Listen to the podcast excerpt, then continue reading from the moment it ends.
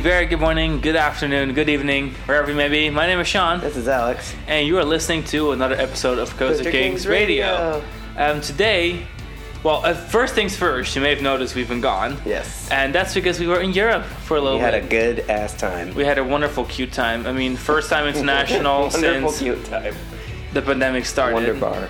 We went to France right as the pandemic started, and like the school shut down in England, and like Mm-hmm. Yeah, Italy, was Italy was dying. It was pretty rough. February 29th, 2020. So it was like right before all the borders Infamous. closed, Yeah.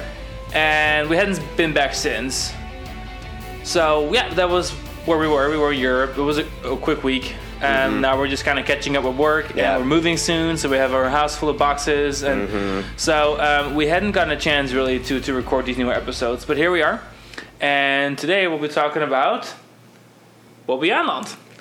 so uh, we did eight parks, four countries, five days. It was a really quick, crazy lightning trip. Shout out to Sven, who's not here recording today. He actually drove us around for uh, part of that. Sven Um, is our savior. Our Lord and He's our Savior. everything. So we will have an episode about most parks, but today's focus is Bobbejaanland, which is the first of uh, of the episodes here. That was the first of our like new parks. Yeah, so of course we, we, we, we flew to Paris, and then the first thing we went did straight to Disneyland was Disneyland Paris. immediately. obviously. And then that evening, Sven surprised us in the parks that he got a season so pass, great. and so then we went back home with Sven. And then after that, the next morning, we started our Belgium trip, which we hadn't done any Belgium parks yet. And we started that. So exciting! It was with Bobbejaanland. fabulous to cross another country off the list of, of park uh, or cross another country off the list of countries that we've ridden roller coasters in. So that was awesome. Um, Bobbejaanland is just like I, that's what I kind of what I think of when I think of Belgian theme parks. Like I guess that was the first. It's like the mix between Slagharen and Dollywood. If Yeah. They had like a love child. Yeah. They would have Bobby that's such an odd combination, but like yeah, it, it checks out. Um, because I wouldn't say that it necessarily resembles Dollywood that much, except that on paper, it's like the same story. So long story short, um, Bobbejaan Schoepen is a Belgian country singer, and he was like, "Wow, this piece of wetland looks really great to build a show venue, so we can like have performers from all over the world, Classic. you know, do artist things." And so that was really cute. But then it took maybe like 15 years, and they decided that you know, because the park opened in 1961 as a show venue, really. And then in 1975, they decided it was actually time to turn it into a real theme park. So it's 15 years later. And so, actually, the reason they turned into a real theme park is because the owner of Phantasialand back in the day was friends with Bobbejaan Schoepen and advised him to turn into a theme park industry instead Yeah. of just shows because it was more profitable. Yeah. Um, very similar history to Phantasialand. And that's how in 1975 Bobbejaanland became an actual theme park. All right, so the important part here is is that Bobbejaan Schoepen is a country artist, Yeah. and the original theme, He like so many European parks, Dollywood. is the American West. Yeah. So it was just like, well, country artist goes theme park, and Yeah. even though he did it way before Dollywood was a thing, The Dolly Parton. um, it just kind of feels yeah. like you know Belgium's version, even though it's the OG. You know, I just never would have thought in a million years that there was another amusement park that was started by a country music tycoon who just really felt like having a theme park with their name on it. Like it's just funny. yeah. One of those things. Like if I had a nickel for every time this happened, I'd have two nickels, which isn't very many, but it's still weird that it happened twice. And if you can tell me what show I'm referencing, then you're really cool.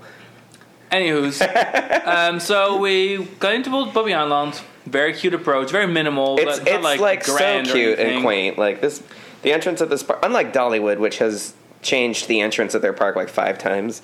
Bobby Land's just got the most adorable little point of sale and turnstiles and it's a quaint little courtyard, I guess, like of shops and things, and then and then it's rides like immediately. Like Typhoon is like right there on the doorstep. Should we just go around the park and should we start with um, the Land of Legends? Land of Legends is really cool. Like I think it's neat the way that they they added a new ride and brought with this new ride a whole refreshing of the frontmost area of the park that actually like has coasters and stuff. Um, because you've got like the sledgehammer, which is the the Huss giant frisbee, and of course the the iconic typhoon Gerstlauer Eurofighter um, serving as like major components to this new area and getting rethemed in a way that complements the new ride Fury um, quite nicely. So yeah, what happened is in 2019 the park added a Gerstlauer Infinity Coaster, which we'll talk about in a couple couple minutes. Um, but in order to do that, they kind of needed to spruce up the front side of the park because Typhoon really wasn't nicely landscaped or anything. It was quite honestly a bit bare. And then they had Sledgehammer, which was also added in the early 2000s. And so they came up with the idea of taking the four elements, you know, earth, fire, water, and air, and getting an attraction for each of them. So Typhoon obviously got air, um, which they kind of refurbished it a little bit to be more mythical. Yeah, it- so they added some like scenery pieces that um, I guess Typhoon is some sort of like sky carriage being pulled by a hippogriff Like a of Pe- sorts. Pegasus-ish thing. Well, I it had a like beak, that so, it- like- oh yeah, I or like a griffin type thing. yeah, I just like that this ride. I mean, it used to. It was. It was just plopped right on the ground, and and the entrance and exit were pretty unceremonious in in the beginning. But then they rerouted the entrance to be next to the entrance of Fury and Sledgehammer for this this this lovely little rotunda of all four elements and their respective attraction entrances. So really, like they gave this ride a whole backstory. I mean, this park has been giving. They haven't hesitated to change a ride's entire identity. this to is give the it a park themed who like changes identities because three of their coasters have completely not only different themes but different names entirely um, since they opened. So the, I kind of like that they were able to keep Typhoon it, and keep its name um, intact, and instead of just like completely giving it a new story, they were able to plug it back into the land of legends. Um, like, look at this picture. So, like, this is what the entrance used to be. I mean, you, you literally just walk up to it. It was like a, the ride's almost set up in like a fairground style, where it's like a little box with like a steel lattice um, footwork um, footer system with like weights and stuff on it. I mean, this ride is is very compact. In fact, it was designed to be like a major production model for Gerstlauer, but this ended up being the only one that they sold. Fun fact about Typhoon, while we're on the topic, Typhoon actually replaced a Schwarzkopf looping star. Speaking of similarities to Slagharen. Yeah. And um, in order to kind of pay homage, to homage. the original loop structure, you know, the infamous box track Yeah. vertical loops, um, they actually built a box support system for Typhoon's first loop, which is iconic. and it's then like gave it the super little iconic. logo over the top of Exactly, the loop. Exactly. And put the ride's name on top of the loop, which is So- a standard thing for the for the old looping stars. Yeah. So that was really cool. But yeah, here's so they the, gave it a the new. griffin carriage thing. I don't know. It's just cute. more like a it's cute that they. are. yeah, yeah. No, you're right. It's a hippogriff. Um, and so the It's theme, I guess, is that, that, they gave the ride a whole backstory just based on its name. right, um, and and theme that it's air. So yeah, Sledgehammer obviously is Earth. Um, we didn't really, we didn't even ride Sledgehammer. We Yeah. kind of focused on It's a some other giant frisbee. It looks great. It has a nice presence to it. And of course, Fury is fire, and then there's a water play area. That Yeah, the spray ground is really cute. With a giant basilisk snake-looking thing. yeah. Um, it sounds sounds sound a whole lot of Harry Potter over here. Yeah. Um, but that's just the best way to describe it, really. Yeah. Now, um, let's start with Typhoon. How did I think Typhoon ran? um, it is a early Eurofighter. This is definitely a So Generation 1 Eurofighter. You will feel that it's a Generation Yeah, 1 Eurofighter. Especially if you're riding in the front, you'll get your a little rough kicked. around the edges, um, definitely bouncy. However, just like American Dream, Meadowlands, um, second row made the difference. It was much Yeah. better in the second row, much smoother. And the I lost my sunglasses on the ride. The staff Um, was really wonderful. Um, shout out to Niels. yeah, Nils, one of the ride operators, offered us a second ride when we were disembarking. Um, even though we were pretty dizzy from our first ride. Yeah, because Typhoon was designed in We such a way in- that yeah. it needs to be dispatched with at least six, Six seats people. filled because um, the Otherwise, it'll valley. the mid course brake run after the loop is located a little too high up, which Yeah. may be another reason why this production model has been sold. Even looking at it in pictures, it's amazing how high up. It, like it's ta- it's like taller than the loop. Which is funny because with six people on board, you still get quite some air coming Air up there, coming in and it's like yeah. quite a quite a hairpin wild mouse turn. But, But yeah, so the we got another of- ride on it, and Belgium. we rode in the back row, and it was a much more pleasant experience. We were like, oh wow, okay, this is. I actually really like the ride. I mean, it's very intense. It's much more intense than than Eurofighters that came after because um, this ride gives you three barrel rolls a really strong vertical loop. That's and got a mid-course brake run that's like tilted on the side. It, it's it's funny. It's a the helices are intense. it's Um, a it's a quirky ride. So one of the um, so one of the elements that leads into the helices is like a giant slope drop, goes Yeah. like like a small version was, of Revolution, It was and then funny. It reminded a me. really really intense upward. it seemed like something that Togo would do. Just like this barreling straight ramp drop into an upward helix. Or like when you hit that helix, the G forces about knock the wind out of you. But it was yeah, it was it's just a funny ride. It, it's amazing. How, like I remember when they built Very Typhoon, quirky. and it already feels like a classic. Like this feels like their classic looper. Because on paper you can be like, well, why would they build an Infinity Coaster next, Next to, to a, Eurofighter? Eurofighter. They're like really hugging each other. It's amazing. These But rides, there are like 100% yeah, completely these different rides attractions. couldn't possibly be less similar. It's kind of surreal that they were even designed by the same company. It's just a, a lovely little snapshot of how far Gerstlauer has come.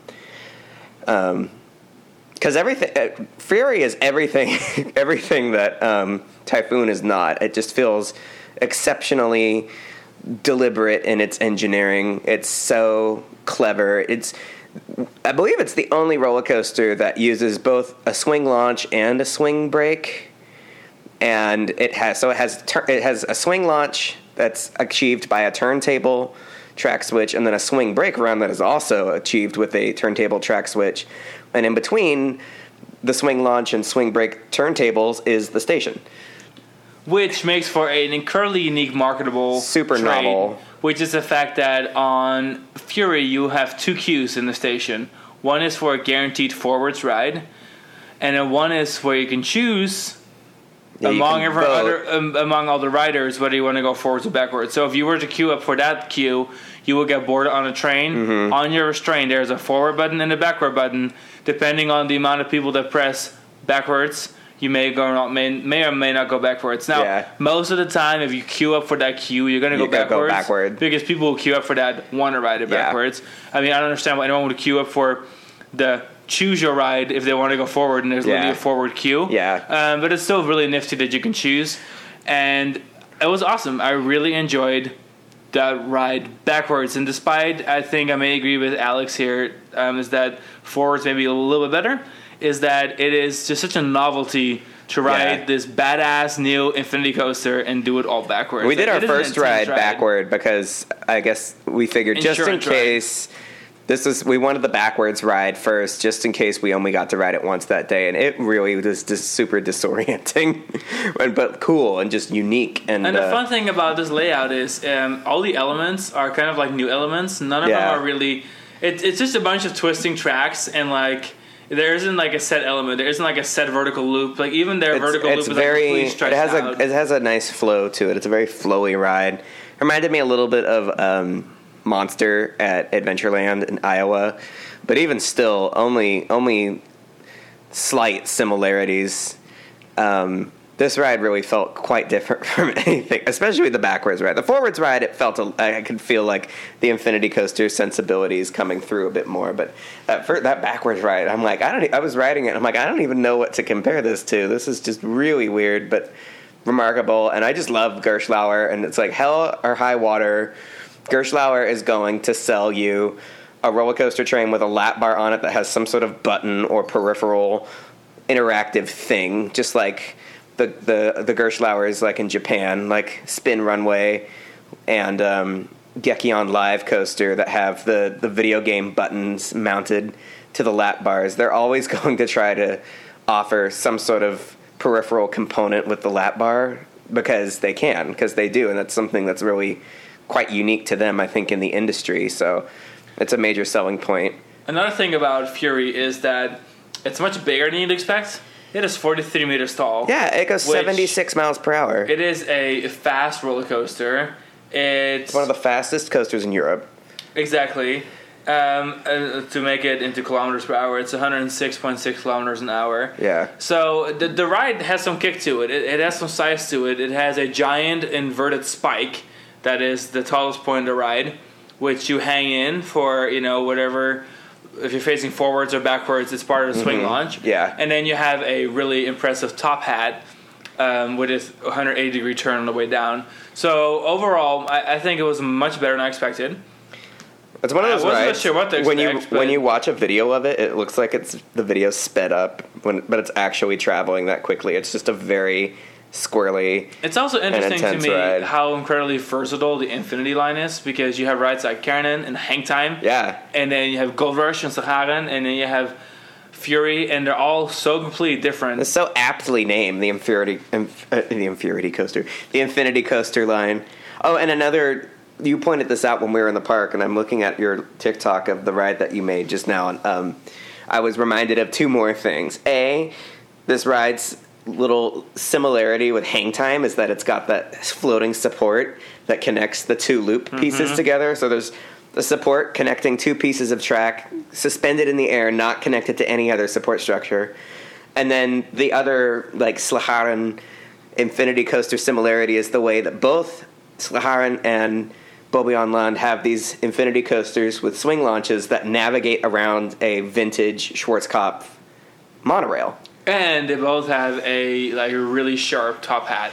Violent. Now the funny thing is that the Slagharen's is smaller, but has a longer train of five Yeah. cars. Is where Slagharen Fury is, has is a full circuit swing, so it does the swing launch and the swing brakes, but it's all one full circuit. one train. one train. So 20 passenger, one train.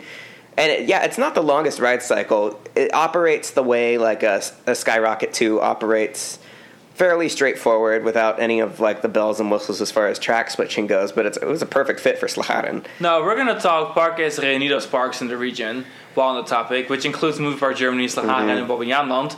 They all got swing launch coasters within Mm-hmm. Uh-huh. like two or three years. Yeah. So my question for you is, how would you rank The swing launchers. the swing launchers? So Fury, this is real time because I haven't asked this before. So between um, Fury, Gold Rush, and Star Trek Operation yeah, Enterprise. you can do a whole package. Oh my god, I. I think Star Trek is my favorite of the three because I just love that ride. I I can't get enough of the pre-show sequence and like That Borg the- cube. The Borg cube. I'll just never. For, I was the. It was just like surprise and delight. Like, and I feel like that ride because of the the way the train is situated. The only thing about um, Fury that I think it, it does not have that the other two uh, Parques Reunidos Benelux swing launch coasters have is the train is short. On Fury, it's just a three car train, so you're not going to see much of a of a difference between your front and back seat rides, other than just like the view. But I remember, I really loved riding Star Trek in the first in the lead car for the top hat, but then riding in the back for the spike, the half twist spike on the swing Oh, totally. launch. So But I mean, even on even on Fury, I guess. Yeah, maybe it's not quite as noticeable. It's just not as the- The train pronounced. is so short. At Gold Rush, because it has that five car train, I feel like there's definitely a, a whip crack sensation yeah, especially uh, off the on top that hat, one. and then the final. Sitting in the last row is really something on, on that ride versus sitting in the front because you get just nailed over the uh, coming off of the top hat, and then you also really you, you just get those crazy uh, lateral like horizontal uh, twist motion with that last dive loop into the station. So that's the only thing that these coasters have that Fury doesn't. But Fury has everything else. It's taller. It's faster. It might be longer. I don't know if it's longer than Star Trek. Star Trek feels longer, but the proportions of Star Trek are smaller. So it could be one of those things. where Fury, really is much larger. Gold Rush and Star Trek are very similar in size. size. Yeah, Fury is is like twice their dimensions. Like when it comes to like the speed height factor, but not necessarily in length. But I mean, either way, um, I think that the choice of Parques Reunidos to invest in having three of these swing launchers in, in, in an area, it was a smart move because Yeah. they're all really, really good, and Fury is no exception. Fury is just super cool. It just feels very different. But then I think about all the other ones, and they're all kind of different. So then I think it's that's so cool about the product line. I also like I just going into Fury, I just I was I did not give the ride enough credit for the whole choosing forwards or backwards thing. Like I was it just was like, oh cool, you know, that's cool that you can choose that. But then I thought about it and I'm like, that's really something that's only achievable because of the double turntable setup, which is just brilliant. Like I was not I didn't realize that it was only an option and then there was the guaranteed forward queue, which I guess the guaranteed forward queue makes sense because. Some I mean, people how, really- how not family friendly is it Yeah. to put someone on a train like there's no guarantee of Yeah. them actually being able to use navigation? Yeah, going like into it, I normal was like, person? ooh, so there's going to be people who ride this shit backwards against their will, but apparently not. I'm not if you really, if you're afraid of riding it backward, Then you get the you forward get the, queue. the forward queue. The ride operators can control it manually on each dispatch. Um, if need be. Also, because it's 12 passengers per dispatch, theoretically, if there's a tie on the voting side, then it's randomized, according to Sven. So if it gets six forward votes and six backward votes, the ride chooses for you. Which I would- Interesting I would if presume it would just be backwards. I kind of thought so too, but uh, yeah, I, I don't know. I'm still surprised it isn't like go backwards or go forwards. Yeah. I mean, I kind of understand that like the whole niftiness of it is Is like being oh, able to choose, button. yeah. But at the same time, I'm like, isn't this easy to do like a forwards line and backwards But I'm line? telling you, Gerstlauer that's just was them determined to it. sell them the buttons on the lap bars because they're cool. I mean, they are cool, and They they're, are they're really high quality. They're too. They really, yeah, they're like- they're chrome LED buttons that are just that are like touch sensitive. They're not physical buttons, and they just light up and flash with your selection. So So yeah, Fury was great, um, but just- of course, yeah. there's so much more in the park to discover. yeah, Fury was like, oh, this is the coaster that you kind of come for. This is the coaster that like, the coast enthusiasts probably are like, oh yeah, I need to I need to go and visit. The that. funny thing about Bobbejaanland Land is is Fury feels by far like the newest thing at the park, and then everything else in the park feels like it's between twenty and thirty years old. their old. classic collection is awesome. Um, but I guess I should say between that, twenty like, and forty years old. So Some of their stuff is quite let me old. preface this next statement with that the fact that I love Fury. I thought Fury was awesome. I thought it was an actually spectacular coaster, but was it in my top three at the park? It actually No. wasn't, which is funny because no one's ever going to agree with me on this. But I guess I'll reveal my top three at the end of the, of the Yeah. episode. Um, next up, let's head to the next area over, which is called Adventure, Adventure Valley. Valley. Adventure Valley is home to Naga Bay that opened as Dizz back in was it 09, 07? Let me double check. Yeah, this is a custom Maurer spinner, which is which is honestly unassuming, fire. unassuming, small statured, beautifully landscaped, and we got two rides on it and just had a fabulous time. Uh, 2011 2011. was when it opened, so Dizz and slash it ran as, as Dizz until 2016. then the um. Adventure Valley area is a really interesting. It's it, it was sort of like a precursor to Land of Legends, like what they did to carve out Adventure Valley around existing attractions and new attractions is like it was definitely uh, an indicator of what they would end up doing for for Land of Legends, and probably they'll continue that trend um, as they continue to expand the park and revitalize existing areas. But um, yeah, the two coasters at in Adventure Valley, neither of them had themes that were related to each other. They were just pretty straightforward.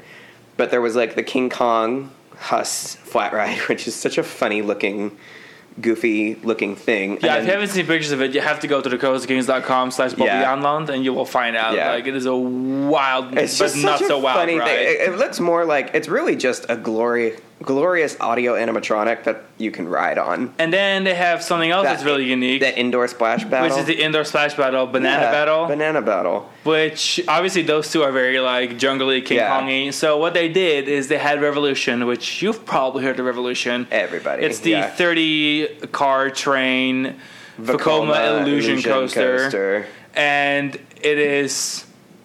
We'll go into what the ride is like, Yeah. but I mean, anyway, that's right Opened over there the too. 80s, And classic 80s. so that shares vibes. a building with Banana Battle. Yeah.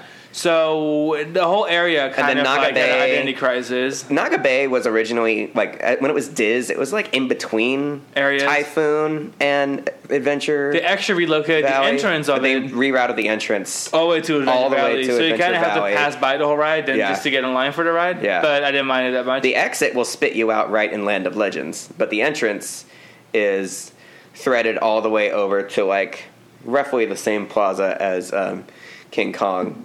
But it's just fun the way that they they made their choices to like world build um, by adding new things as like kind of the the focus, like the centerpiece, like like they did with Fury, where it's like okay, we're building Fury. We want everything around Fury to complement this new addition, so we're going to wrap some new some new skin around these rides, and that's exactly what they did with um, Naga Bay, especially, but also Revolution, aka Mount Mara. Now, this ride is um, fans of Opryland. If anybody here has ever went to Opryland uh, in Nashville, this is Chaos, um, albeit a shorter train version. Technically, the same ride uh, mechanically, except that Chaos had a 40 vehicle train. Yeah, it added five on each side of the Yeah, station. so a which is crazy. theoretically theoretical dispatch of 80, potentially 80 passengers per dispatch on Chaos. Um, this ride is just such a funny thing, and it, it is so weird in the best way, and absolutely. Like I, I was asking myself, like, why did they design this? But also one of those things where it's like it's so magnificently strange. Like, why question it? Just like be grateful. Don't ask questions. Just enjoy. But this thing sits in this giant, like trapezoidal prism shaped box. The station is like two or three stories off the ground. You load into it, and it's just like this endless semicircle of um, of of uh, air gates, Air gates, yeah. le- leading to the vehicles. You hear, you can hear the music pulsating um, in the show building. Well, the funny thing is, so okay, so when you get to the station, nine times out of ten, you're gonna come to the station without a train yeah, being the there because it's, yeah, it's in the show it- building. yeah, there's one train. But uh, how it works is that the show building is a imagine a cube. On the Yeah. inside of the cube, on the inside walls of the cube, is a um, spiralish lift hill that like hugs the walls, and then there is a trapezoidal like pyramid almost structure outside of those of the cube, which is where the, Mm-hmm. The train, the gravity part of the coaster ride part of it. So how the ride's set up, and you'll probably have to just look at pictures to kind of make sense of this, is that. Um, Sorry, our cats are playing with the moving boxes, and it's really Yeah, we're getting ready adorable. to move. Um, complete sidetrack. I'm so Yeah. sorry. Uh, anyway, so how so it you works? spiral up the inside, like the the whole point of the illusion is is that the complete center of the building, the majority of the building is actually Is not open. used. It's open because you have originally a screen on the floor and a screen on the ceiling. Yeah. the screen on the floor is gone now. It's a giant pit of hell, which is kind of cool. Whatever Yeah. it is, a crack in a crack in the universe yeah, in, in the bottom. Yeah, and then the ceiling And then the ceiling is, is, still like intact. a screen. It's almost like Twilight Zone-ish kind of vibes. It has very. It reminds me of. it- It's kind of like a circle vision type approach where. But in a ride. instead of like coaster. casting panoramically in a circle, you have a, a giant screen with on the ceiling with a tiny hole in it where the camera would project onto the giant bottom screen that in turn has a tiny hole in it in the center that projects onto the roof. So it, it really clever. Totally, I think this ride was really ahead of its time. And for both of these parks, um, I mean, when Opryland built it, this was like their bid against the movie storytelling type attractions that were being built at Universal Studios parks, Disney parks. Like it was a these are these were expensive and thrilling and thematic, like cinematic rides. Um, but yeah, so you start out. It starts out innocently enough. You go on this spiral lift hill that's not unlike a like a Schwarzkopf speed racer type thing, except bigger yeah, like very stretched and out, and then a bit more to see- boxy, and you're just enjoying the the environment. So yeah, I think the greatest thing is that it's like a little dark ride within, you know, and then with the roller the coaster top, finale. and you sl- you slither into well, before we get to the top, I want to talk a little bit about the projection. So Yeah. it's a very 80s. It's like little concepts of time. Does everyone remember the, that iconic like Apple Macintosh commercial with the sledgehammer that the person throws into the giant screen? It's it's a lot like that, but a ride. And then yeah, so clocks and time There's and like concepts. some Back to the Future vibes, And then like suddenly the when the train- shattering. when the train gets like the final um, final helix or like the yeah, final the turn final- it gets to the top. It starts getting almost like like classic like 80s Tron. Yeah, thumpy and there's like house music. electro music, and then all of a sudden like the train starts picking up speed Yeah. because then it starts going down the exterior Yeah. of those walls. Yeah. which is honestly just a bunch of waving drops. If if you're if you're wondering, this entire ride is just a series of left turns. So you have like the interior lift hill coil, and then an exterior dr- like dropping sequence coil, where really it's just one large wavy like magic carpet ride back down to the ground. Continued left turns that are encircling the left turn coil. and then the very last thing you do before in the break run is you pop back Yeah. in to the to the cube that's in the center. Yeah. And you have a giant helix. Yeah. That goes around what used to be the just the, the bottom screen. Yeah. Now it's like that weird void in the universe. Well, but it's not even the that big of a helix. The funny, it's it feel like it's probably bigger than it seems, but this I giant mean, it is train a big helix because the whole train fits in it. Yeah. But the train is so incredibly but long. that's so why it's a giant helix. It's, it's a fabulous finale. Um, you know, like doing one last lap around inside of the big um, screen room thing. So But I think the funniest thing about that is is that the ride it doesn't do a whole lot. Like it really is just that giant, you know, the the, the, the lift hill and that has the Yeah. show sequence and then the drops down have a couple of effects that are you know kind of old light effects that Yeah. are nothing spectacular and then you have the final helix which is pretty fast But if you're in the Um, back if of you're in the the back of the train- train, the ride ends mid helix. Yeah, you're- if you're in the front of the train, you have a whole ride Yeah, after that yeah. still because you know train's so long that when you're in the front and you come off the lift, like the first two drops, you don't feel anything. You just kind of wait for the rest of the train front, to be there. Yeah, front and backs, as you might imagine, for a ride, Completely a ride rides. with a train this long, your front train ride and your back train ride are going to be very different. And, And you, I can't even you pick a favorite. have to ride it twice. Yeah, Because the thing is, in the front row, that final helix Yeah. has so much speed to it, you get Yeah. rushed through it. But Yeah. you also don't see the whole roof sequence because you already entered the drop if I had to pick, like I 20 would pick seconds probably before. the back because I love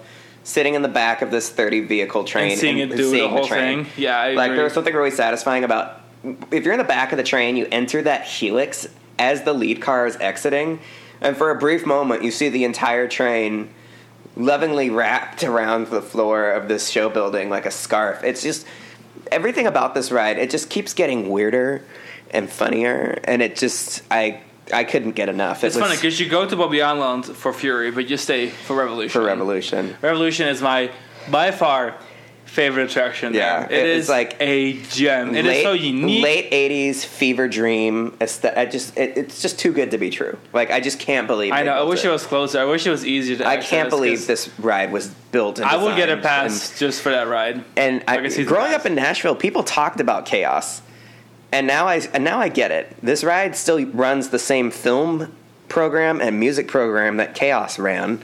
It was standard developed by Vekoma for this ride, so there were only two built, and they both had the same general vibe, at least when they opened. Chaos, Opryland was struggling with money pretty much for the entire 90s, so Chaos didn't exactly get maintained as well as it deserved for most of its uh, life cycle.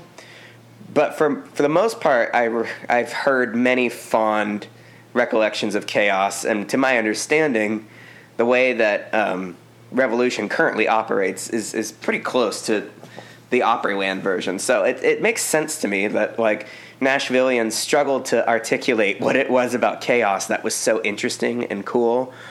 And some would would wouldn't even liken it to a roller coaster as much as some just something else. And what it, like it just the ride really just defies um, categorization. Like, is it a coaster? I mean, it's a coaster, but it's a, also it's a dark ride. It's it's it's also kind of a show. Like it's it's it's like a nighttime spectacular inside of a box. Like it, there's just there's just so much about this right It is just an absolute like this is the stuff. What I got off this ride, and the thing that I said to myself and to everyone we left was like, this is what we travel for. Like this kind of ride is what makes us plan trips to places. These Even- are the kind of rides that you skip kitty credits for Yeah. because you're like, girl, I gotta ride that again. even though Fury not. is like beautiful, hot, new, I'm like, well, you can still find like they're still gonna build. Gerstlauer is gonna keep building rides like Fury. We're never gonna see another Revolution. We're never gonna see another Vekoma Illusion. Like it's just a miracle. die for another Vekoma It's just an absolute miracle like, that this ride was ever built and sold. Let alone that they built and sold two of them. Um, so I was just in awe of this 32 year old contraption that has a huge cult following. Like Bobbejaanland knows what they've got. That that ride is extraordinarily well loved by the locals, um, including like our friend Timo, who has like his own. Uh, Vekoma Revolution. There's actually shirts a and there's, there's a whole Discord, group. I'm actually part of it now. that Timo is Um, in, I'm part of it now and too. Sean is in it too. It's a Belgian slash Dutch Discord that's Just literally dedicated to the coaster. illusion slash um, revolution of Yeah. yeah. Island. I mean, I like how we filled up so much of the episode already with these coasters. Um, Anywho, mean, but these that were- is the focus for These sure. were the. I mean, we talked about four of them already. I mean, we talk about Naga Bay some more. yeah, let's talk about Naga Bay. some Naga. Bay is really beautifully landscaped. That was the big takeaway for me. Well, yeah, it's located on the water, so half the ride kind of spins over the water, half the ride kind of goes through a bit of a forest. Um, several of the coasters in this park are suspended over water. I think the then- coolest thing about that ride is that the layout is so unique. It is Yeah. a weird layout. It is, it is it a pretty tall spinner. and it's smoother than the average Maurer Much smoother, spinner completely because of the custom track bed. The track bed is so Very bulky. beefy. um, quite some spinning on it. Yeah, I actually that was one of the biggest surprises. Sven really undersold it. Yeah, he was- he like really thought because was- it's not Tarantula. Uh, in Madrid, he was like, "Well, it's not what it could be." And Oh, like, yeah, it wasn't well, Winja's, I really liked it a Okay, lot. no hate, no hate, but I like it better than Winja's because then we wrote Winja's like two yeah, we wrote, later. we did not get the best ride on whatever. Winja's. Winja's is struggling a little bit. It's time for maybe a twenty year refresh on the whole Wuze land, but we'll get to that in another episode. Wuze Town, yeah, Wuze Town, yeah, land of the Wuze. I don't even know. of the was. Wuze, land of the was. Anywho, ow. Um, You okay there, Buckaroo? Anywho, our, our new woos. Um, Okay, so the coaster that I was the most excited about coming into this Naga Bay. coming into this was the rare and lovely Vekoma swinging turns. So for anyone, okay. So y'all know Roller Coaster Tycoon. I know y'all do. Yeah. Okay, and so Roller Coaster Tycoon has the infamous airplane vehicles For the for the suspended suspended swing coasters, which are even funner in Roller Coaster Tycoon 3 because you can like play around with them. Yeah. And they actually existed. Yeah. On a singular roller coaster. Bobbejaanland is who we have to thank for the That being airplane a thing. vehicles on Roller Coaster Tycoon. They were ride real, opened and they ran from its opening year in 87? 1987, Yeah. all the way to 2006. So it Yeah. coexisted with Typhoon for two years, which Yeah. I didn't realize till I wrote the report. I guess three years. Uh, well, Um, two seasons, I guess, that are, they cooperated because Oh, yeah. it o- opened as Dreamcatcher, Dreamcatcher in in 2006. 2006. Okay. Which had a repaint of teal and pink supports with yellow track It's a and really a bunch of coaster. Dreamcatchers. So Throughout Dreamcatcher is a indigenous themed coaster now. The main focus of the retheme wasn't just the major change in aesthetic, but the um, suspended vehicles from Vekoma. The airplane coasters, all of the there was only three Vekoma swinging So- turns coasters ever built. When it reopened in 2006 as Dreamcatcher, was a little more stereotypical because it was like giant teepees and totem poles, Yeah. and a bunch of a bunch of Dreamcatchers. Yeah. I mean, the aesthetic was cool, but it was a little more stereotypical. Yeah. And so what they This is part of their Wild West area, which I'm just glad to see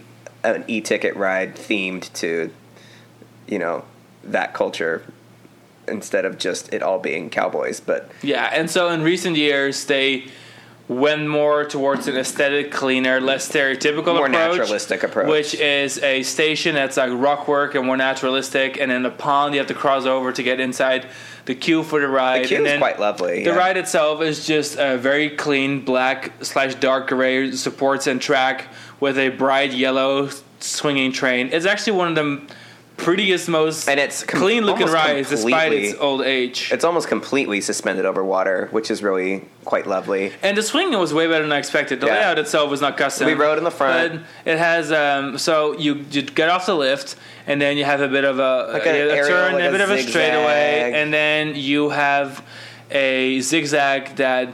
Or like an S turn that kind of lowers and goes up again um, with with the track height. Yeah. And then you have a giant turnaround that is like one of the biggest Yeah. swinging moments. A big U-turn. And after that, you just kind of coast through three helices, Yeah. and between each of which you and they go back up alternate directions. And alternate They're all directions. downward helixes that alternate directions with like little pops in between them. And it um, was a really good ride. I really Lovely. enjoyed it. We rode it in the Um, front seat. Totally worth it. Definitely a can't miss. Um, just really unique. Yeah, and like the you oldest said, coaster of Island. Like you said, the um, the the Vekoma swinging turns is is a production model. There was never a custom one. It was a partnership with Arrow Dynamics, like many of the Vekoma '80s projects, where Vekoma handled this production model version of the Arrow suspended coaster, And where Arrow handled all the custom ones. so any park that wanted this this Vekoma swinging turns layout just fits neatly in a little box. They sold three of them. All three of them are still open. The other one Grampus Jet, to Grampus Jet. Whales. which has orca themed Arrow Dynamics uh, vehicles, and then there's uh, I believe it's called uh, Centrifuge. It's it's in Thailand now. It originally opened in Australia. Um, it was relocated. This the Thailand swinging turns also has the floorless trains. Um, so two of the Vekoma swinging turns have the Vekoma floorless trains, even though all of them opened with Arrow Dynamics trains, and now only Grampus Jet has them. And then, of course, you have the Arrow suspended coaster uh, in Great Britain at Chessington that has the Vekoma Vampire. trains. Uh, I love the Vekoma trains. I think they're quite fun and lovely, and it and it adds a lot to be able to see below you. Um, I dream of Ninja at Magic Mountain receiving these trains, but I, there's also people who would oppose that because these don't. The trains are much more lightweight, which on the one hand is is great for maintaining the health of the track spine and keeping um, the the track bed from fatiguing prematurely. But because they're so much lighter weight, they don't swing as much. I don't think the swinging turns coaster like I'm pretty sure Grampus Jet is still like the biggest when it comes to swing factor because it still has the old Arrow trains. So with Ninja, it would be kind of maybe a little bittersweet because I'm just so attached to the Arrow rolling stock and the way that they look and, and like exactly some of those turns like you really do hit 90 degrees. So that's something that we would lose if we got floorless trains on Ninja. However, I, after riding Dreamcatcher, I mean, I'm a huge, huge fan of um, Vampire at Chessington. That's probably my favorite coaster in Great Britain, to be honest with you. Um, but and then riding Dreamcatcher, I'm like, yeah, these trains are dope. Like, I really, really love. And the ride was really the smooth. I know openness. that the idea of some of these um, Vekoma suspended swinging trains, especially from the kiddie coaster versions where they're static, Oh, yeah. people associated with a little bit with like the headaches, like the like the Cedar Fair kiddie coasters. Yeah. But since it's all swinging, it was an incredibly smooth Yeah. ride. Um, the pacing was great. I mean, the thing didn't stop for a second, and even some suspended swing coasters have a bit of a pacing issue. I mean, Ninja is guilty of it. Uh, Ninja's pacing is far from perfect. I mean, it may Um, not be saying much, but like, I really enjoyed this ride, and I would definitely take it over like Iron Dragon. First of all, God, I, I don't know if I would necessarily take it over any of the other custom Vekoma suspended coasters, but it's definitely a, like a satisfying ride for what it is. And I do find it a shame that they didn't sell more of them. I would have loved to have had one of these like production model Vekoma suspended coasters in the U.S. I also would have think it would have been fun if Vekoma designed custom versions. Not Arrow Yeah. is dead, but um, I'm not sure how much longevity that product line has. Anywho, then next door yeah. There is this thing called Kinderland, which is really scary. It's an indoor. I call it Clown Town. pretty much an, it's a pretty much a Halloween haunt, which it has been used as a Halloween haunt, and it still kind of feels that even during Yeah. the day. It's just very classic European clown themed kiddie area. I feel like in, It's all in. America, you can only use clowns unironically now. Like, or Yeah. uh, ironically, you can only use them. Like, clowns are only scary. Like, it's ironic the way that we use them because of culture, cultural things like it, um, Joker. like all of the clown media in the all United States dark. is is dark and spooky. Um, Whereas in, in Europe, you still see a lot of clown stuff, like unironically, where it's Most still of for them old kids. age. It's still it's Yeah. obviously also kind of becoming a little creepier. Um, but they have a clown coaster Yeah. called Oki Doki, Outside of the indoor clown town, you have the clown town coaster. and Oki Doki is a custom Vekoma Junior coaster. It was the first- the first to have the new trains with the Mhm. individual lap bars. The layout's actually fire. Like It it's packs a a great punch. layout. The airtime on that first drop is scarily It's not good. quite long enough for the two train operations that they are trying their very best for. I feel, but it's, I the it's stack also a wasn't long that train. bad. It's also a long train. I train. appreciated the two trains because Um, that line was long and it moved. Like we yeah. got on pretty quick despite. but the yeah, line it's a being cool long. ride. It's, this park is just full of like interesting Vekomas because you've got uh, we've got like four one of a kind uh, Vekoma rides here. We'll get to the fourth one in a bit. Um, but yeah, Oki Doki was cute. And that side of the park is the side that is really close to the residential area. So like if you looked at the park um, like vertically, you'd have like the right side of the park that has like a vast majority of the signature rides. It's got Land of Legends, it's got Adventure Valley, it's got the Wild West area that includes Dreamcatcher and um, the Wild Mouse, which we actually skipped due to time constraints. Um, it's that that's like a that's a vast majority of like the park's attractions, and on the left side of the park you have the indoor clown area, and then you have the indoor shooting dark ride and the indoor log flume, and there's this theme of indoor rides because it's right next to residential up to area. residential it's just area. you know like the Hollywood Dream, uh, sorry, the Hollywood Tour, yeah, uh, boat tour, and um, Temple to Lift Hill and Yeah. Phantasialand, for Mhm. example. Um, but yeah, so that coaster's good. It was Mm-hmm. fun. What was even more fun was the indoor log ride Yeah. that was right next to it, Indiana River. The park has two Intamin log flumes, a traditional outdoor log flume that opened in 1980, and then Indiana River, which is a completely enclosed dark ride log flume that opened in 1991.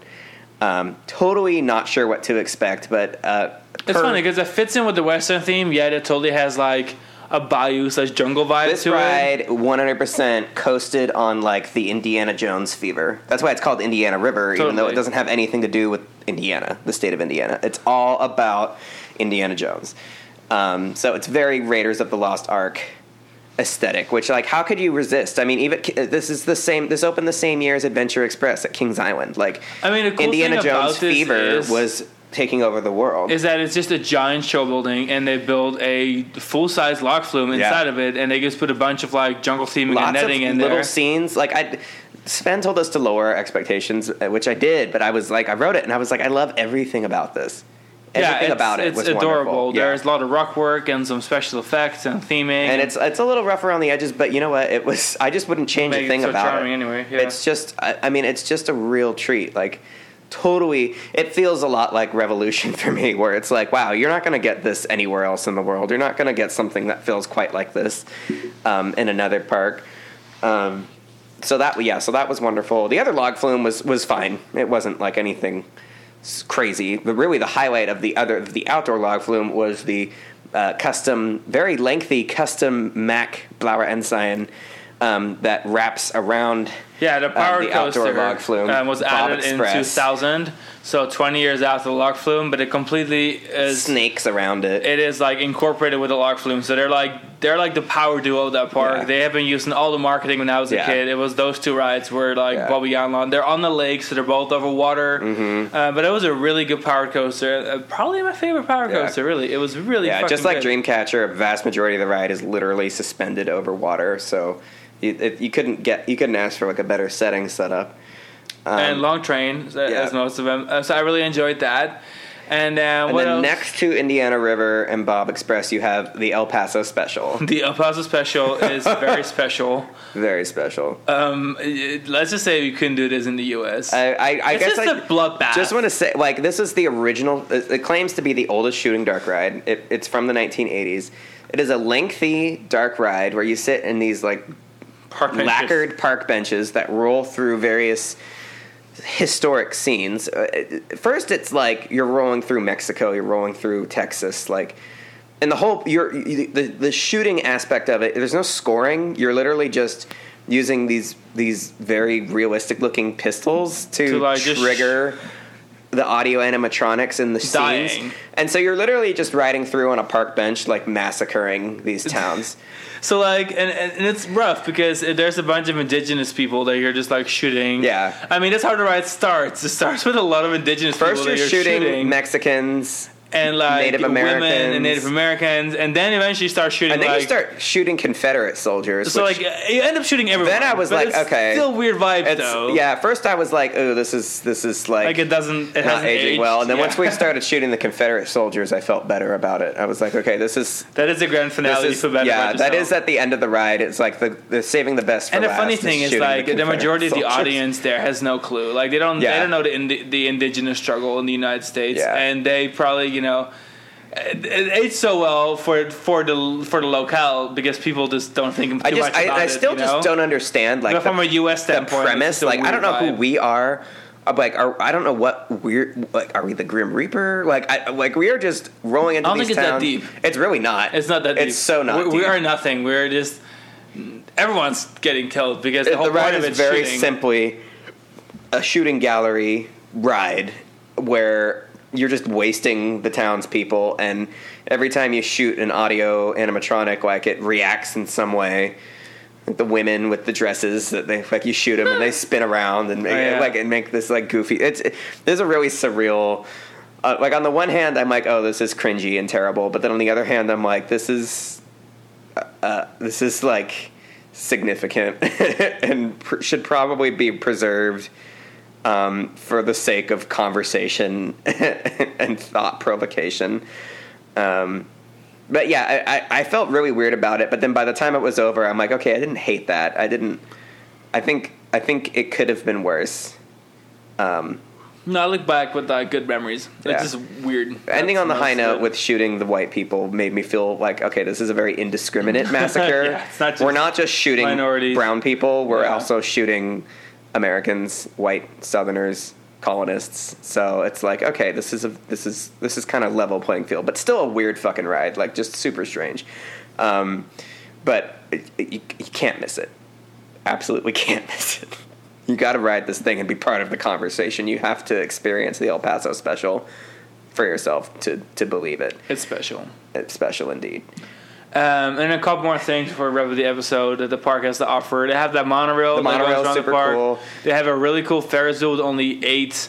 Um, what do you call those things? Eight like Gone. spikes. Oh, sp- um, what do you call those things? Anyway, Spokes. Spokes. I'm like looking at your bicycle on the patio. I'm like, it's whatever those things are. So yeah, it's a, it's a Schwarzkopf um, Giant wheel. giant wheel, but it has like way less spokes than any Yeah. other giant wheel. That was kind of fun.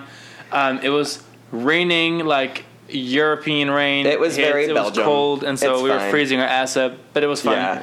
Got a cool view of all the rides. Ironically, the area that we spent the least amount of time in is like the reason for the season. The Wild West area of the park is quite large and was very populated. They have a really cool rapid ride there. It's called El Rio, and it's a d- double level rapid ride that Mm-hmm. is infamous for um, having one of those like giant the whirlpool, like drops. It was like the first. Um, it is a really cool rapid ride. We didn't ride it because it was just cold and it was raining. Yeah. And we had already Um, we got the other two log the log the log took flumes got us priority, pretty wet already. and so we were like, all right, we're good. Um, and then we also skipped the Wild Mouse because the line was long. We've all been on Wild Mouse before, but what we actually did ra- ride instead. The Wild Mouse is icon. What it used to be iconic because they had two Wild Mouse coasters from Mack. Bop. They were mirror images of each other.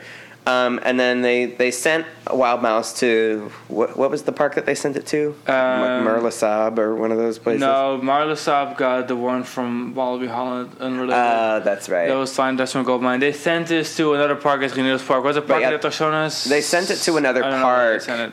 And they just left the the spot where the other wild mouse was. They just left it like vacant. It's this still vacant right so now. cool looking. Like pictures of it from the Ferris wheel, of like this double. It, it was such a it was such an Dueling aesthetic. Wild Mouse, yeah. and even the entrance and queue setup like very much would reflect a two train or a two two ride operation.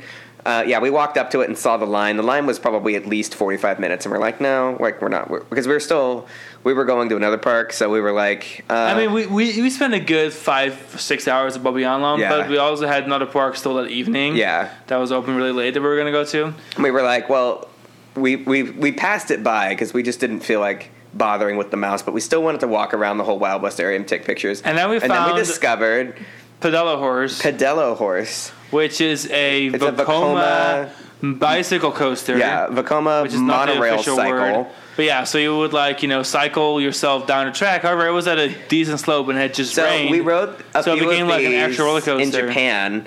Some of the cycle railways in Japan even have up, like full drops, upward slopes, and block breaks. So like we count quite a few of these as credits. Um, but we take everything on like a case by case basis when it comes to credits. But this thing, it was like it just seemed really obvious that it was a credit because like you go up the lift hill. It's a traditional chain lift with anti rollbacks and whatnot. Um, you crest the lift hill and like there is this. You're supposed to pedal like a bicycle, but we didn't have to pedal. In fact, we had to brake because Yeah. it rained, so it was running really fast. Yeah, it was really fun. It has though. a handbrake, so there's a little Yeah, bit like of on a like a mountain coaster edge to it.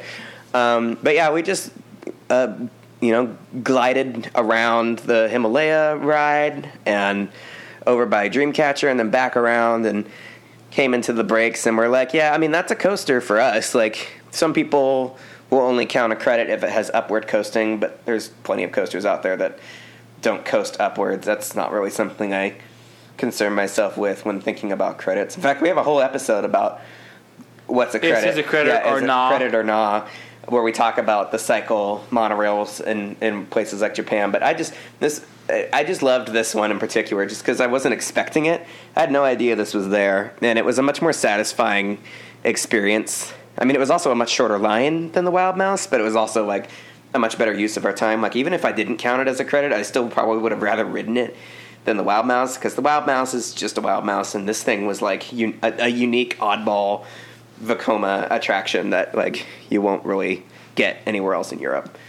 So that was actually uh, that was definitely a highlight.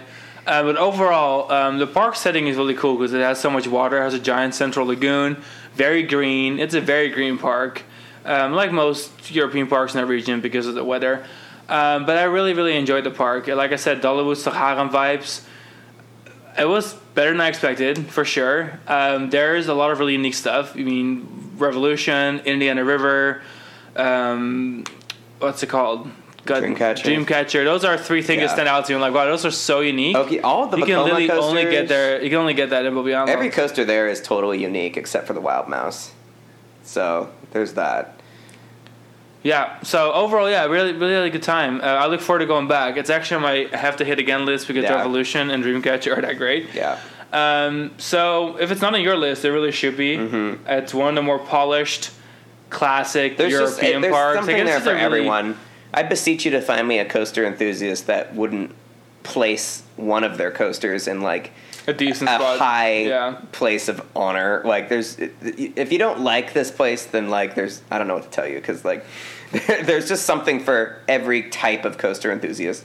Unless you're like a wood coaster purist, but like Europe really isn't. Belgium's not gonna be your friend if you're traveling for wooden coasters because they've got two. So Yeah. if you like oddball steel coasters, Vekomas, uh, classic oddball stuff from the 80s, especially, and a hypercoaster sized, backwards, forwards launched infinity coaster that goes 76 miles per hour, um, this is the place for you. Like, you've got to go to this park. And then, without further ado, I wanted to present to you on thecoastinggames.com the Bobbejaanland article Uh huh. with lots of pictures. We had we had actually pretty good luck with pictures despite the weather being But kind didn't you rough. promise everyone you were going to tell them your top three for the park? oh my god, I should totally have presented that after my just random without further ado. Okay, so my That's top three in the park. That's what I thought you were going to say. Okay, yeah, It's like, oh, a website plug. But that's important too. Um, okay, you guess my top three. Guess well, Revolution is your number one Yes, of the is. day, obviously. Um, is this just coasters or does it include non coasters? If it just uh, we can do either one.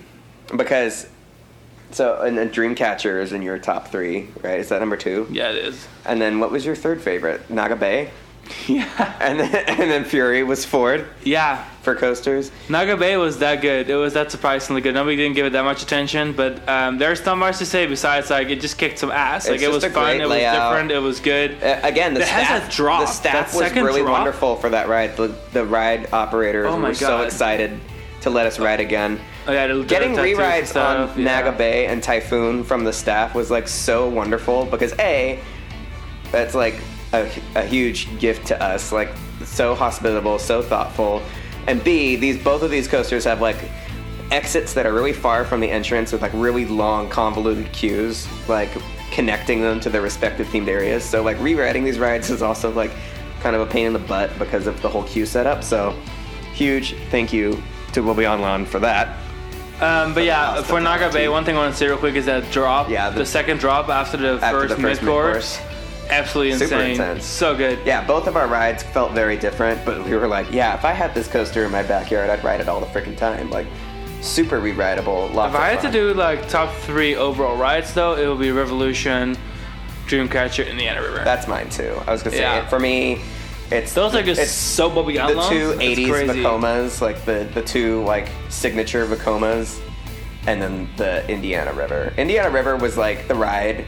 I it was really it was between it was those were the three rides I was most excited about for the park, and then they all three totally delivered, like totally met or exceeded my expectations. So all in all, it was a great visit. I yeah, I really look forward to going back. I'm, I'm we're intently watching this park because we're very pleased with the direction they seem to be going in um, with their newer additions like Fury Um, so we look forward to returning and getting some re-rides on these amazing coasters and seeing um, what they have in store for their future editions. I look forward to it.